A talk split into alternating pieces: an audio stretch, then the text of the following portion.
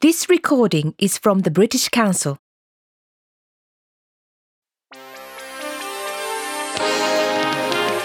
So we're back in the studio. Welcome back, everyone. My name's Rick Walker. From our laptops to our televisions, from the displays on our smartphones to those on our satnavs, we are in front of screens all the time. Have you ever wondered what it would be like to disconnect completely? To choose not to have access to the internet? If you have, you may be in need of a digital detox, a total switch off from all things digital.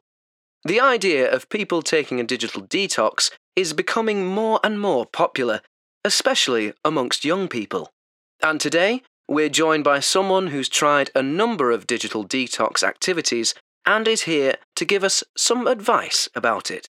Amanda Vince, welcome to the studio. Thank you very much.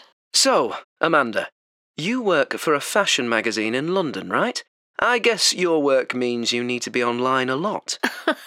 oh, yes. Apart from the hundreds of emails I get every day, I'm always browsing fashion websites as well as online videos. I also need to be very active online, especially on Twitter and Instagram, sharing what we're doing in the magazine, interacting with designers, photographers, influencers.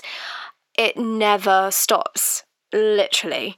Then, of course, there's my friends and family to keep in touch with online too. And for me, my work grew out of my passion. So, friends and work colleagues aren't two totally separate groups of people, and it all gets a bit messy online sometimes. I think I'm online for at least 12 hours a day. So, how did you get the idea for a digital detox? I read a book about it called Log Off How to Stay Connected After Disconnecting. The author's name is Blake Snow. That book gave me some really good advice and made me think about trying to change some of my digital habits. I started with removing distraction. What do you mean by that? That means turning off alerts, buzzes, alarms, or notifications of any kind. I had notifications set up for everything, and it meant I was always being forced to look at my phone. Removing all of them, except for important contacts, helped me focus immediately. The book also made a really good point that we should ask ourselves why every time we take out our phone.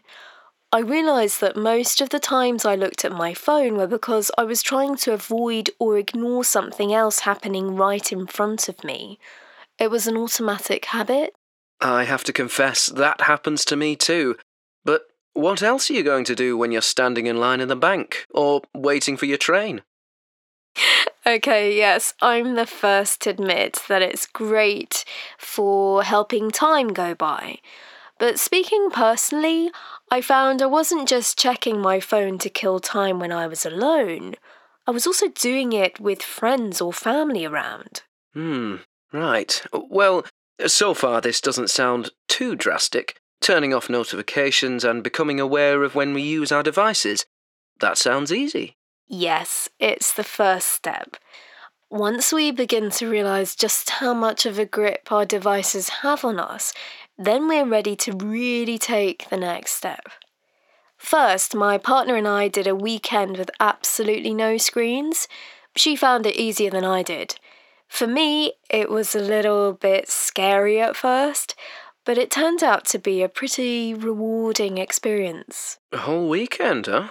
Well, I don't know if I could. I think everyone has to do this at their own pace. If a weekend feels too much, maybe just try for an evening. Then work your way up to more. I guarantee once you've tried it, you'll want to try it again. We're going to try for a whole week in the summer. Okay, let's pause there then and uh, see what our listeners have to say. You can call us here directly or send us a message on any of our social media channel. Oh, oh should I be saying that? Anyway, more after the break. This recording is from the British Council. To find more activities to practice your English, visit www.britishcouncil.org forward slash learn English.